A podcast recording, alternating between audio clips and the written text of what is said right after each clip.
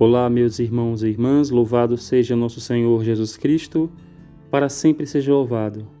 A todos que nos acompanham aqui no programa Madrugada Viva da Rádio Cultura do Sergipe, também por aqueles que nos ouvem e nos acompanham pelo podcast.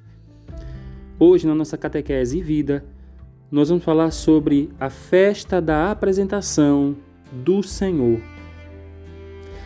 A festa da apresentação de Jesus no Templo de Jerusalém é a festa do encontro, o encontro de Cristo e sua Igreja.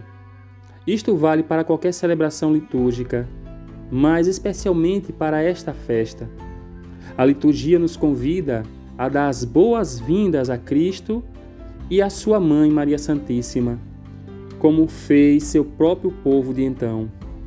Ó Sião, enfeita teu quarto nupcial e dá boas-vindas a Cristo Rei Abraça a Maria, porque ela é a verdadeira porta do céu e traz o glorioso Rei da Luz, a nova luz. A festa da apresentação é, como dissemos, a festa de Cristo, antes do que qualquer outra coisa.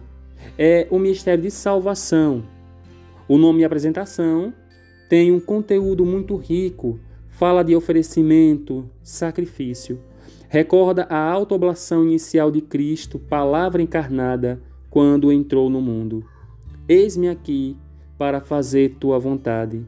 Aponta a vida de sacrifício e a perfeição final dessa autooblação na colina do Calvário. Essa celebração da liturgia é também conhecida como a festa da Candelária, devido à procissão de velas que se realiza neste dia principalmente na igreja de Jerusalém. Esse rito das velas tem origem nas palavras de Simeão, referindo-se ao menino: luz para iluminar as nações e glória de Israel, teu povo. É, portanto, a festa da luz como um certo sabor pascal, antecipando o brilho desta luz que brilhará sem ocaso na manhã da ressurreição do Senhor. São Cirilo de Alexandria exorta-nos a que celebremos o mistério deste dia com lâmpadas flamejantes.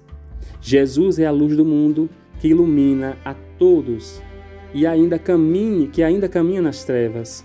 Ele é a fonte e princípio da luz eterna que faz brilhar no coração de seus filhos a esperança da eternidade feliz.